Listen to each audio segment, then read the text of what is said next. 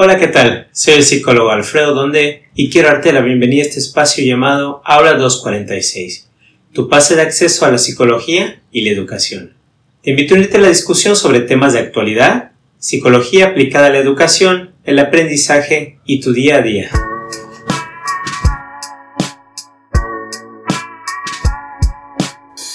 Hola, ¿qué tal? Soy el psicólogo Alfredo Donde y el día de hoy vamos a hablar sobre el mindfulness en el aula.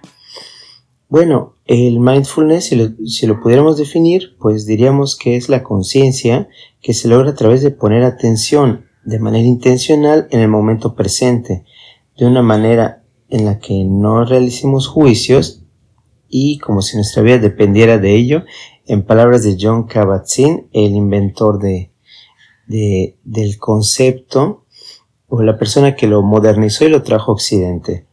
En realidad, pues esto no es una técnica de relajación, sino que es un estilo de vida que se practica.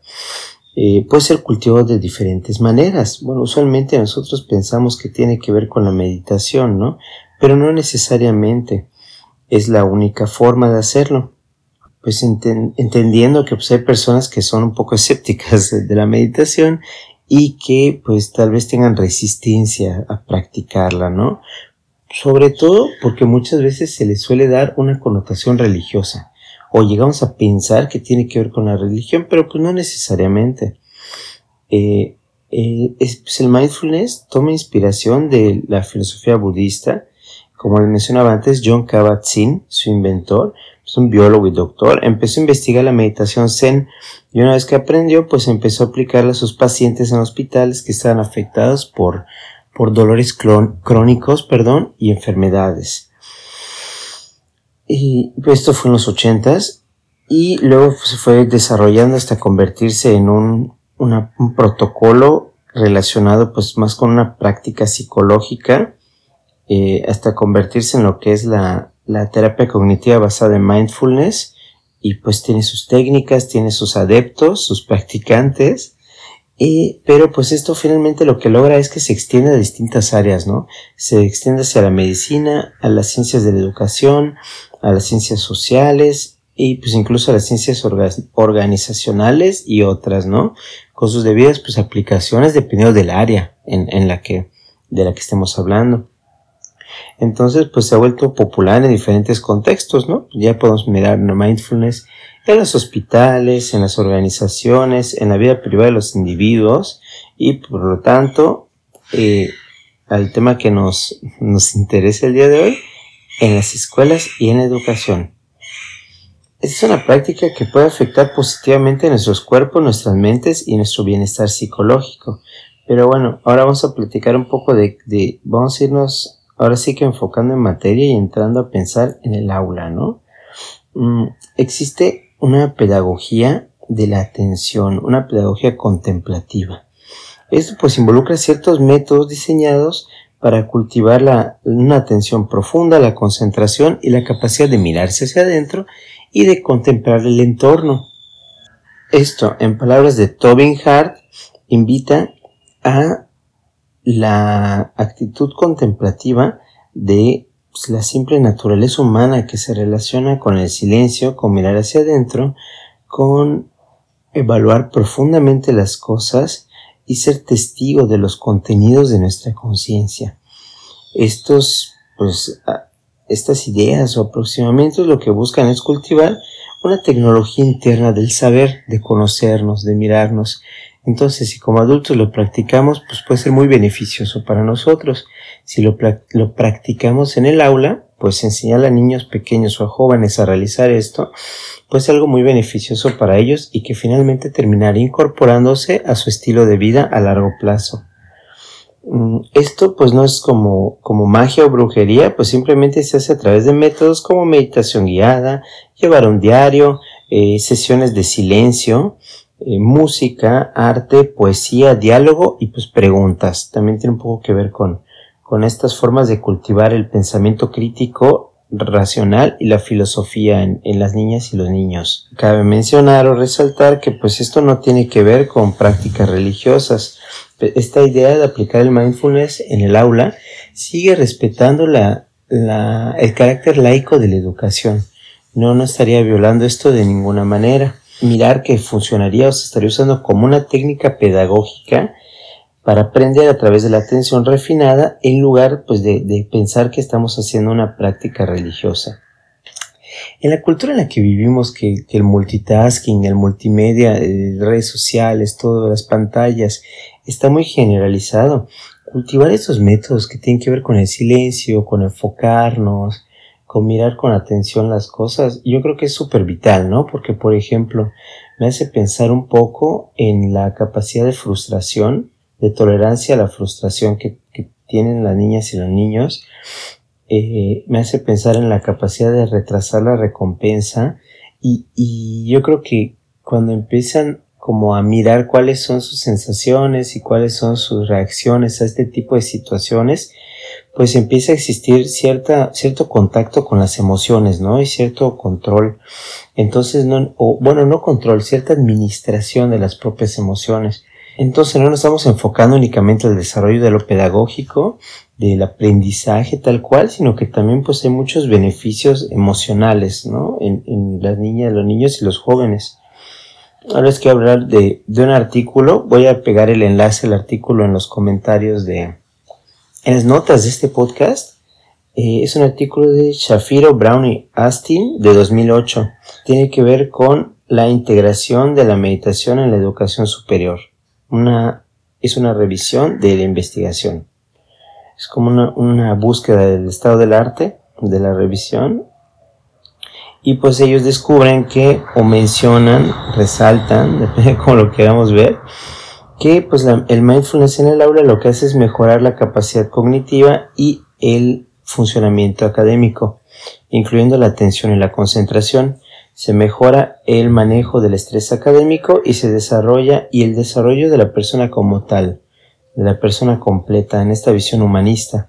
Bueno, entonces muy probablemente se pueda hipotetizar cómo se están eh, conectando estas variables, cómo está influyendo una en la otra, pero pues no existe en palabras de ellos, muchísima investigación al respecto.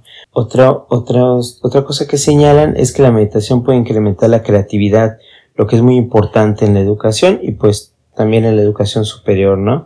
En orden para responder, bueno, después de que hemos platicado un poco, se me ocurre que podemos hablar de, cómo aplicarlo, ¿no? De algunas ideas que podemos tener en cuenta. Eh, pues existen algunas recomendaciones. Algo que se puede hacer, por ejemplo, es un ejercicio de respiración de uno o dos minutos, sobre todo después de haber jugado en el recreo, de haber pasado por alguna actividad pues que pueda ser estresante o, o, o, de, de, tiempo de trabajo concentrado, ¿no? Que tenga mucho tiempo trabajando y pues uno lea que su grupo está agotado, está quemado, ya están como, como estresados, se puede hacer esto. Es una breve pausa para refrescar lo que podemos hacer es pedirles que se acomoden en sus sillas o en el piso si tienen esta, esta práctica y, el espacio pertinente y pues pedirles que se centren en su respiración uno o dos minutos. Esto puede ser con los ojos abiertos o los ojos cerrados. También se puede realizar algún ejercicio pues con visualizaciones. Pedirles que piensen en algún lugar que, que les traiga eh, paz, que les haga sentir relajados, tranquilos o contentos, algún recuerdo familiar de algún paseo, eh, y el lugar pues puede ser real o imaginario, ¿no? Y, y, hacerles algunas preguntas, ¿cómo es este lugar? ¿Cómo te sientes ahí? ¿Cómo se siente tu cuerpo? Y de ahí pues llevarlos otra vez a, a la atención de la respiración a las sensaciones corporales de a lo mejor cómo se infla y desinfla su vientre, su abdomen o pues, su pecho, ¿no? Dependiendo de que tengan centrada la respiración y que pongan atención a sus movimientos.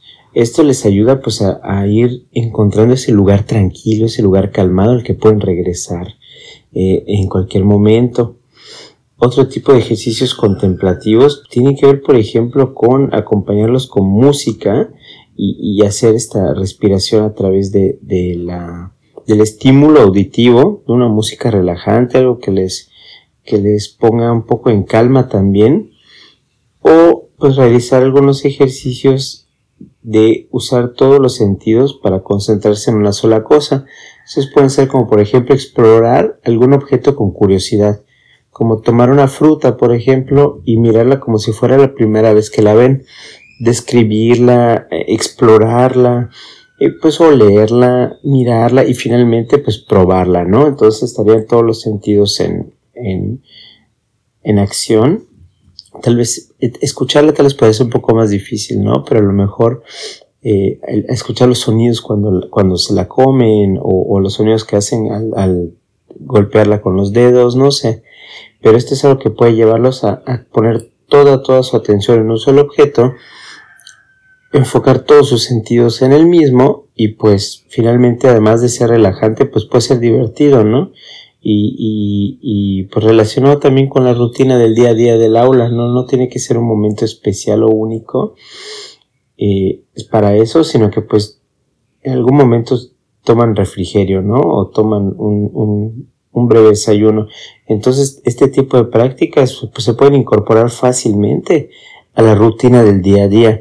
Y esto independientemente de que si nos encontremos en un modelo de clases a distancia o de clases presenciales. Se puede, se puede intentar. Claro, en las clases a distancia pues necesitaríamos la ayuda de los padres, padres y madres de familia, pues para hacerlo desde casa. Y finalmente pues algunas consideraciones que creo que valdría la pena tener en cuenta es que no hay que confundir entonces el mindfulness con concentración o relajación, sino que puede más allá, pueden ser muchas cosas diferentes y tiene más que ver con la calma, la conciencia y la curiosidad. Eh, que si deseamos incorporar esto en el aula, pues también tenemos que practicarlo en nuestras vidas diarias, ¿no? Para poder eh, ir conociendo los ejercicios, las prácticas y pues finalmente esto también nos ayuda a sintonizar con los alumnos desde otra posición a lo mejor a regular nuestras emociones, no alterarnos, no enojarnos, eh, o, enojarnos, pero expresarlo de una manera constructiva, ¿no? Cuando en el aula suceda algo. Otra cosa, pues es no imponerlo, pues no, no, no se le va a terminar obligando a ninguna alumna o alumno a practicarlo, ni, ni finalmente como por ejemplo querer imponerlo en toda la escuela, ¿no? O sea, necesitaríamos el compromiso real de parte de los docentes y pues de los alumnos para poder practicarlo. Si contamos con la participación de toda la comunidad educativa es más fácil realizarlo. madres y padres de familia, los estudiantes, eh, directivos y pues finalmente los docentes. Son estos sencillos consejos, prácticas, ideas que les quería compartir. Espero que puedan contemplar la posibilidad de, practicar en, su día a día desde, desde, la, desde la práctica docente practicar mindfulness en, clase. Eh, desde mi experiencia personal, les comento que cuando lo he intentado, cuando lo he hecho, me ha ido muy bien. Siempre me ha servido más como para relajar a mis alumnos después de, actividades como muy movidas, donde necesitan centrarse otra vez. Pero pues finalmente se respira un, un clima diferente en el aula cuando se trabaja. Les recomiendo ampliamente intentarlo y pues contarnos cómo les fue, si les gustó, qué, qué experiencias desarrollaron y a lo mejor puedo recoger experiencias para, para tener un segundo episodio al respecto, ¿no? Con eso concluimos el episodio de hoy y pues finalmente nada más quiero invitarles a suscribirse, a escuchar los demás episodios que tenemos en el podcast y estar pendientes de nuestras próximas actualizaciones. Les agradezco mucho por sus valoraciones, sus calificaciones, me gustas, compartidos, porque eso nos ayuda a crecer como comunidad. Eh, pues bueno, de mi parte sería todo. Les mando un abrazo y espero que tengan una excelente semana.